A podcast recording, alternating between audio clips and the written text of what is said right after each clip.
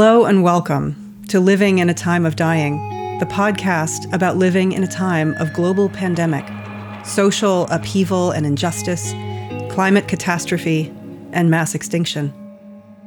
This podcast is a companion to the eponymous book, Living in a Time of Dying Cries of Grief, Rage, Love, and Hope, co authored by myself and Taoist mystic, Toltec I Ching master, wisdom teacher, and my dear friend, William Douglas Horden. I'm your host, Megan Elizabeth Tauk, a writer, philosopher, soul mentor, perpetual student, and mother of possums. In this podcast, I and my guests will engage with a selection of chapters from the book to explore the questions, the conundrums, paradox, and fractal edges of this thing called living. This is an invitation to commune and feel together the weight of these times with all the grief, rage, love, and hope that it arouses within us, so that together we may dream a new world into being.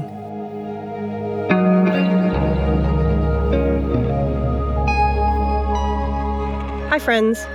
This week, in lieu of a summary of chapter 16 titled The Water Slide, written by yours truly, I'm just going to go ahead and let you listen to the audio version of the chapter from the audiobook in its entirety.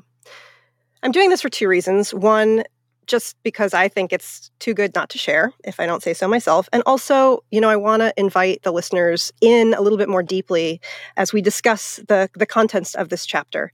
So, without further ado, have a listen, and we will catch you in the next episode on the other side. Do enjoy. Chapter 16 The Water Slide. I want to tell you a story. It's a story about a trip down a water slide. It was mid August 2018, what seems an eternity ago, back when we could still take so many things for granted. It was my friend Shocky's 34th birthday. I met Shocky and her wife, Bombshell, through roller derby, and hence we always refer to each other by our derby names. For her birthday, Shocky had invited a group of us myself, Scratch, Scratch's girlfriend Eileen, Tricky, Ziggy, and of course Bombshell to rent tubes and go floating down a nearby river. Now, I tend not to be someone who does things per se. I'm more of a homebody, which is just another way of saying that I'm pretty boring, which is the truth. But I had recently made up my mind to make more of an effort to nurture my friendships especially with good, wholesome, creative, fun, and sincere people like the Shocks, as we called them, and I wanted to support and celebrate my friend on her birthday. So, with images of basking belly up in the open sunshine, the cool, fresh water tickling our toes, and with perhaps a drink in hand, I anticipated a pleasant afternoon in good company. Then, on the morning of our special birthday outing, the skies opened up with a deluge of rain and the threat of lightning, which dashed our lazy dreams. I was sincerely disappointed, and we tried to brainstorm alternative ideas for possible indoor shenanigans. That's when Shocky, to my utmost chagrin, elected that we should all go to the nearby indoor water park. Yikes, I thought. I mean, what fun! Now, normally I wouldn't be caught dead at a water park, indoor or otherwise. The very thought of it sets me on edge, all those people gathered in close proximity, everything moist, the pungent, acrid smell of chlorine hanging in the air, and slimy, wet children screaming and running amuck. No, thank you. But I wanted to make the effort to play nicely with others, make friends, and not be a spoil sport. So I set my trepidations aside, grabbed my bathing suit, and hopped in the car. It was more or less exactly as bad as I had imagined. Entering the park was like running smack into a wall of hot, sticky, vaporized chlorine. My lungs protested and my heart began to pound in panic as I gulped for fresh air in vain. I tried to remind myself that if no one else was suffocating in here, then neither would I, and just to calm down and relax. What fun! The high glass walls echoed with the shrieks of children running from pool to pool, their wet feet slapping on the warm, glistening concrete. I surveyed the chaos dubiously, perhaps as Dante might some circle of hell. There were various different pools and features. A small kiddie pool where grandparents and new moms sat with their young toddlers, splashing innocuously.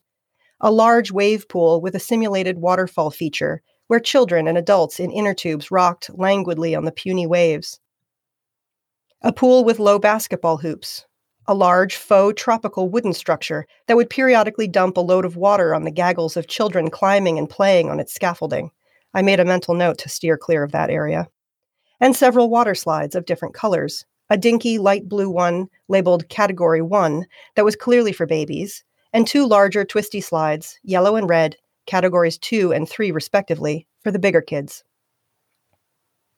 My group of middle aged friends and I found a table where we could park our towels and bags before changing into our bathing suits and courageously, if a bit self consciously for our age, entered the fray. The wave pool was pleasant enough, disconcertingly lukewarm and tame, but crowded and quite frankly boring. Before long, one of my friends suggested we pick things up a bit by trying the slides, and we all eagerly acquiesced, tramping over to the stairs leading up to the entrance to the twisty tubes. Upon reaching the first landing, however, I noticed a sign tacked next to the red and yellow slides that read, Only those under 120 pounds allowed. And I realized with slight chagrin that these slides were strictly for children, and that I had not fit into this particular category for quite some time. It was at this point that it began to dawn on me that perhaps I was getting myself into more than I had bargained for. But there was no turning back now. This is what one does at an indoor water park, and I was trying to be a team player and go with the flow.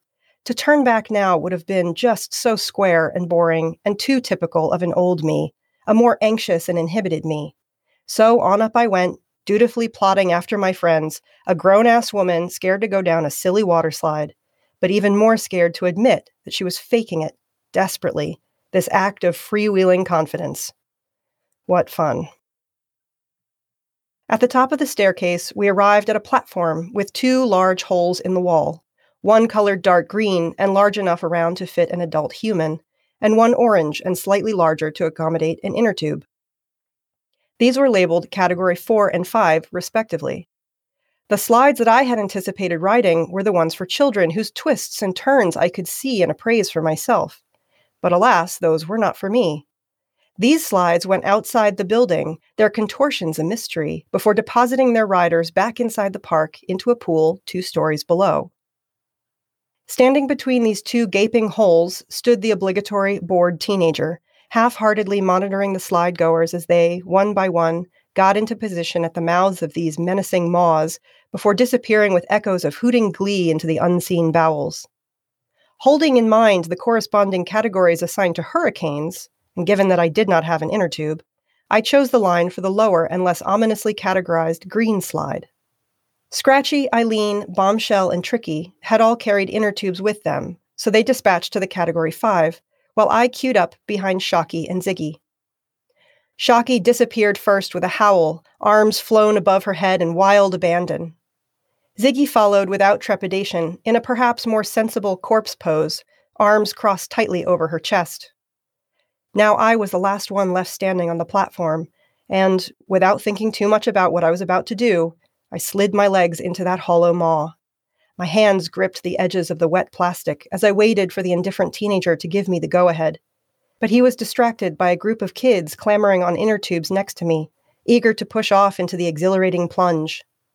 What if I went too soon? Would I run into Ziggy in the middle of the tube? Or come splashing out on top of her at the bottom? But surely it's been long enough, I thought. If I waited any longer, I might lose my nerve. And with that thought, I steeled myself and took my hands away from the edges of the tube, leaned back, scooching my butt further down the slippery plastic, and began to slide irreversibly forward. Inside the tube was pitch black. The dark green plastic emitted absolutely no light from the outside.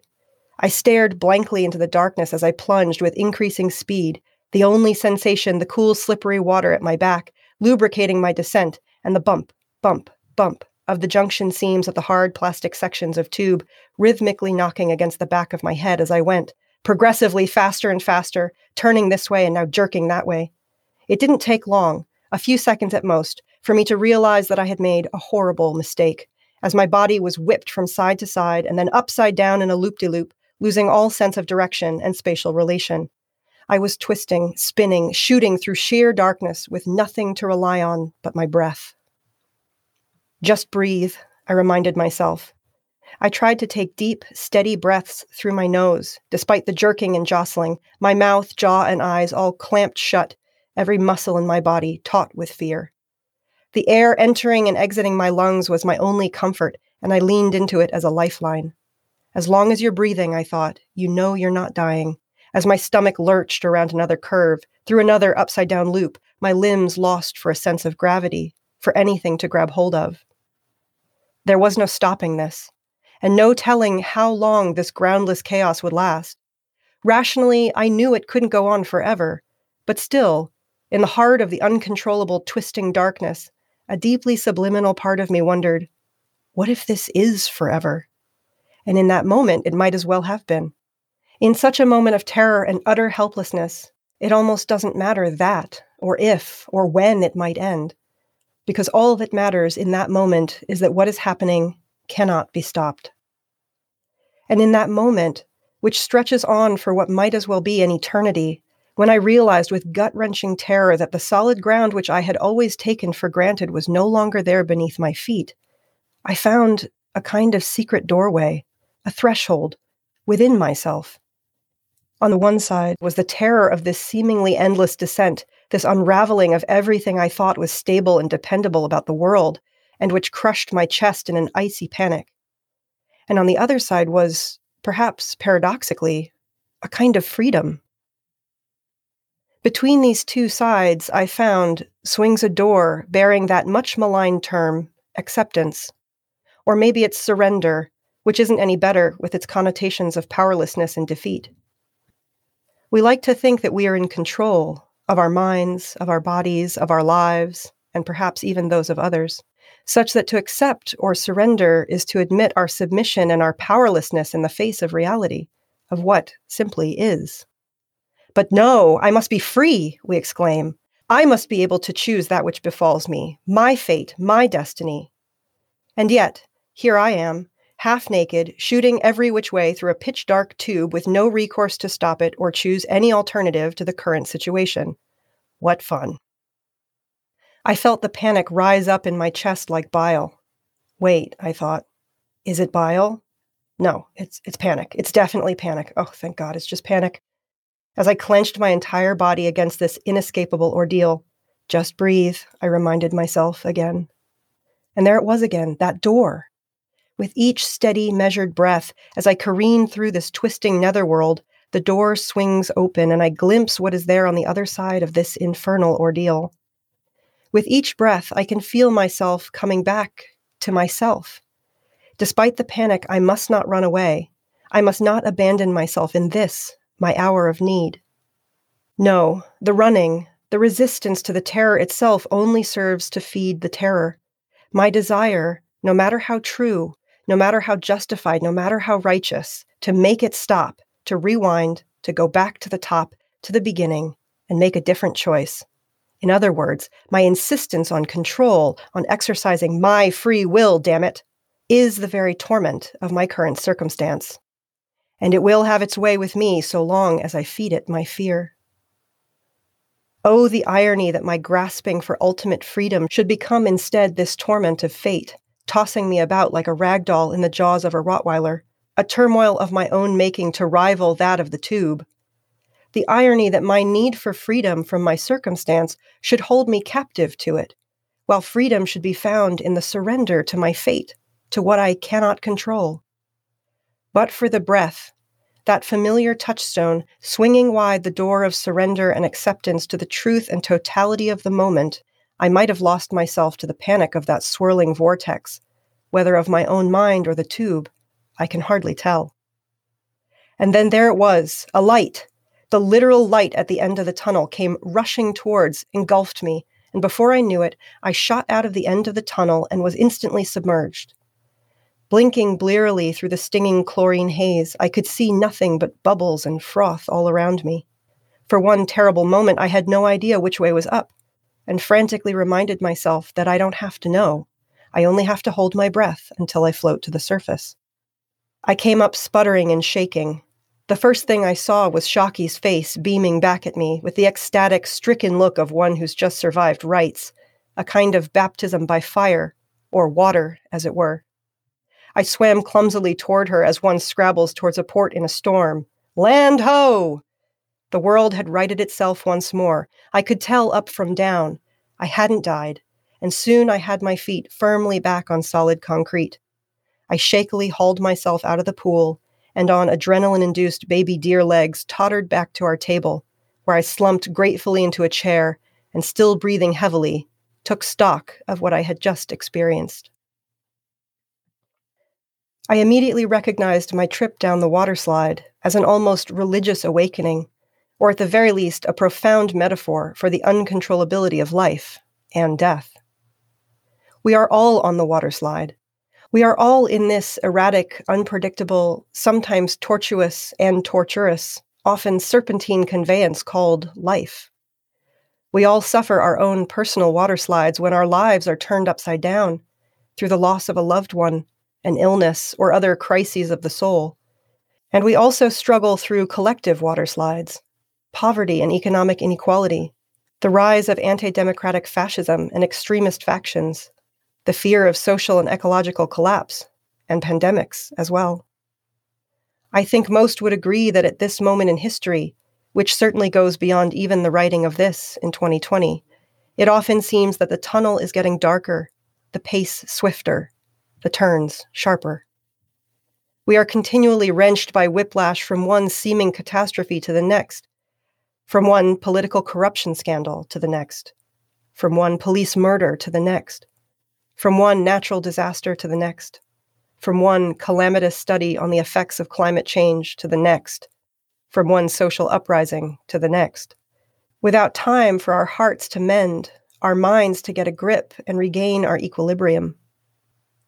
For many of those of us in the United States, we perhaps first felt this slippery slope on the morning of November 9th, 2016 when we woke up to the fact that not only did a large faction of our populace willfully support forces of vocal white supremacist fascism, but that the very democratic process and ideal of majority rule, which is the foundation of our government, has been woefully corrupted.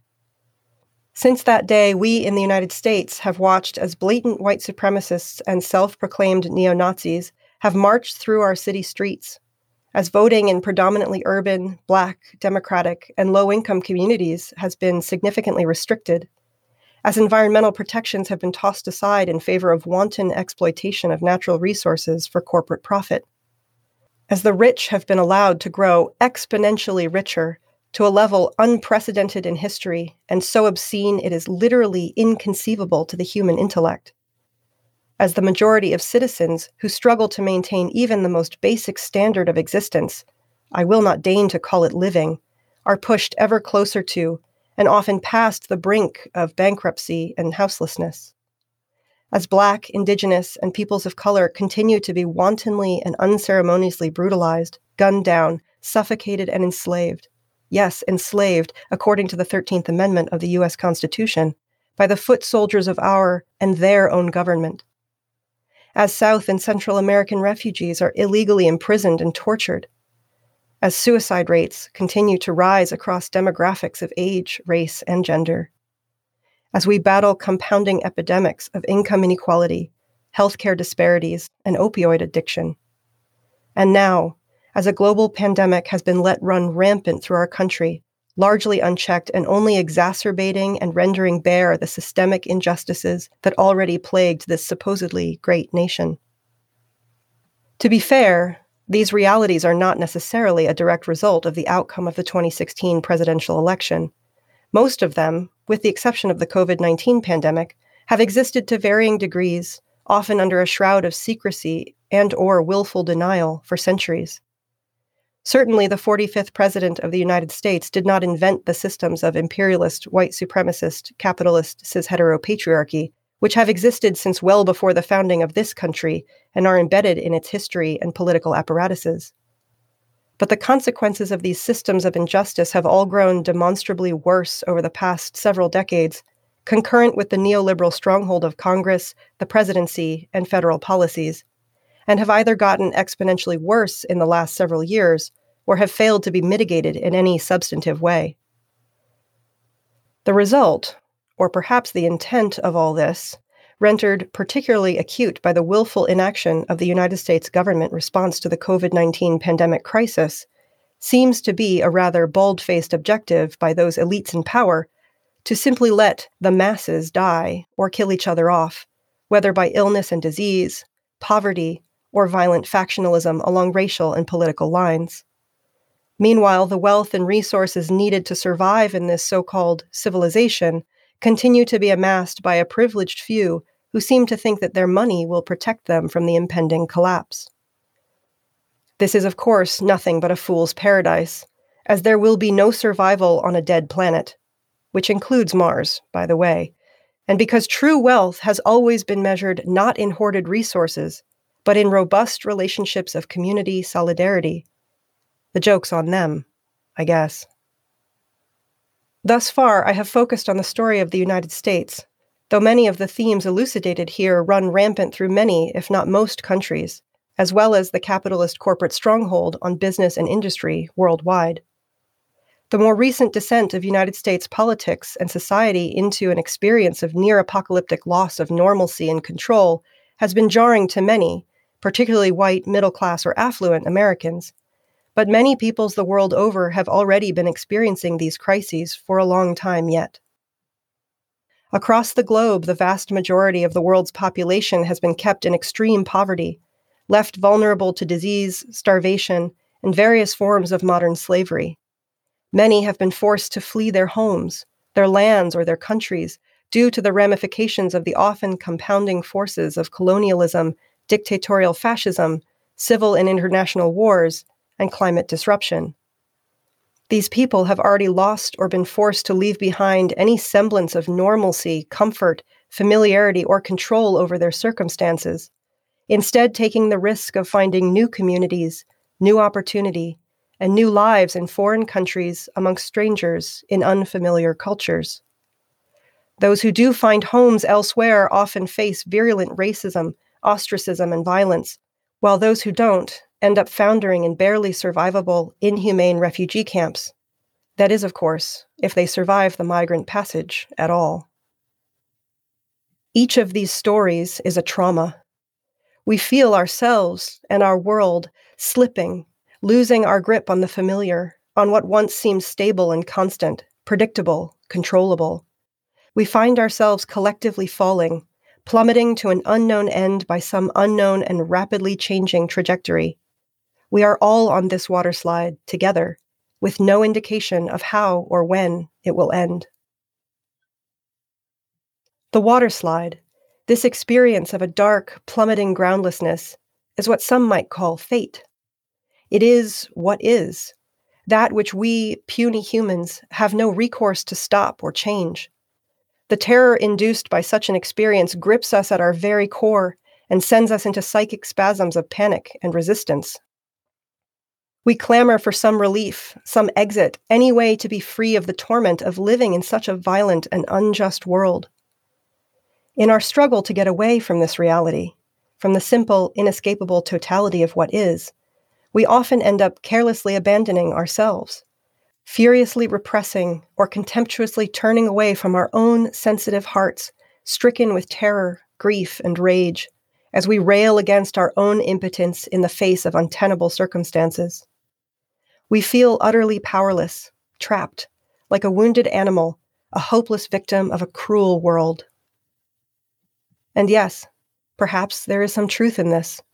No one of us has the power to change any of the litany of injustices and abuses that we encounter in this world or in life in general, much less that ultimate injustice the fact that all things die, that every sacred event, every unique being, every novel creation of the universe will inevitably be irrevocably lost. This is, of course, the ultimate symbolic significance of the waterslide as an allegory for the uncontrollable inevitability of death, of the loss of that which cannot be replaced. Which is also what perpetually breaks our hearts and inflames our senses with rage when we witness lives and life so recklessly, callously, and casually treated as expendable. It is unconscionable. And yet, here we are, naked and afraid, plunging through this wretched nightmare with no recourse to stop it And no, it is no fucking fun. It is true, we cannot resist the often cruel hand of fate, and doing so often risks doing more harm than good as we thrash against our constraints. In truth, it is that very resistance to circumstance, to what is in any given moment, that exacerbates our torment into a frenzy of panic and powerlessness. It is the desire, the need to make it stop that turns the ride of life into some sort of torture device and thereby confirms our victimhood, or, in other words, seals our fate. And from this position, from this perspective, we are powerless. But that is not the only truth. Because we always have within us the freedom to choose how we respond to circumstances, to fate, to the world, to life as it is. But such a choice is never a done deal, because it must be constantly made afresh in each new and ever changing moment. Such choice, such freedom, requires that one bring a core of and commitment to integrity, as well as conscientious self awareness to every thought and action. And it requires that one accept and surrender to what is, to fate. Resistance breeds resistance. War breeds war. Acceptance and integrity allow for action imbued with sincere intention rather than simply rote or compulsive reaction. Moreover, surrender is an act of faith. It is not only an acknowledgement, but a co creative conception of and with the divine in everything. In surrender, we not only find ourselves held in the sacred embrace of divinity, but we are responsible for embodying and manifesting that divinity as immanent to the living world. This is crucial. It is a vital and reciprocal, co creative, collaborative way of re ensouling an enchanted world and cosmos, as well as of envisioning a new mode of existence on this planet. In truth, our cosmos has always been and remains immanently enchanted, as ancient and indigenous wisdom traditions teach us but it has become disenchanted within the dualistic materialism of the modern Western, imperialist, white supremacist, capitalist, cis heteropatriarchal worldview. We cannot continue doing things the old way, the way that has sought to divide and conquer, exploit and exterminate, leaving us broken, broken-hearted, and enraged. We cannot dismantle the Master's house using the Master's tools. We must envision and have the courage to respond in radically new ways to the crises we face.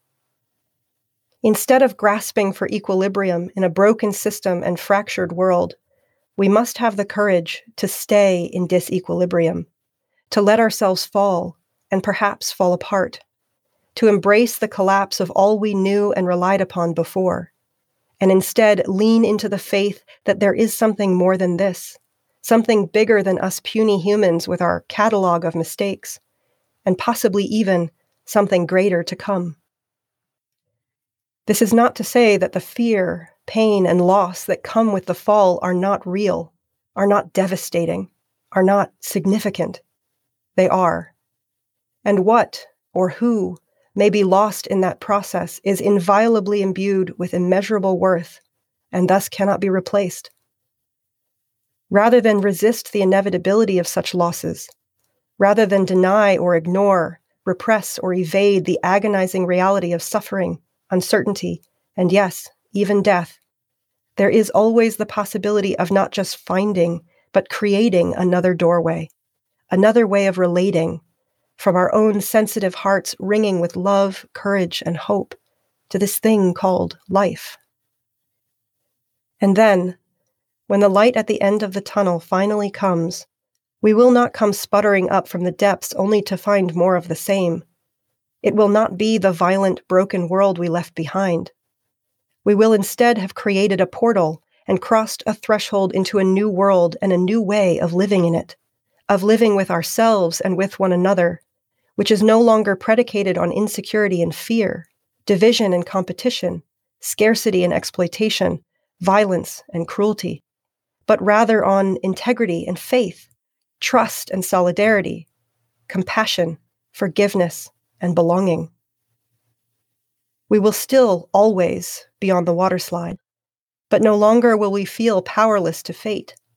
Rather, we will know not only our own resilience and capacity for acceptance and surrender in the face of circumstances outside our control, but we will also be able to find joy in the exhilaration of the ride.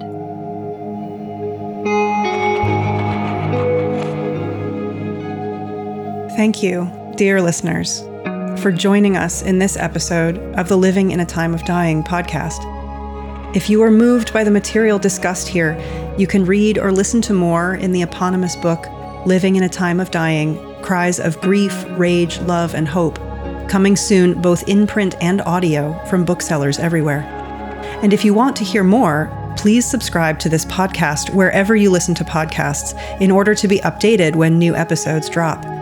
You can also find out more about my work at soulmentor.org. Until next time, remember you are an unfoldment of the universe, showing care to itself. Everything is God. Live well, die easy. In Love and Rage, I'm your host, Megan Elizabeth Tauk. Take care and be well.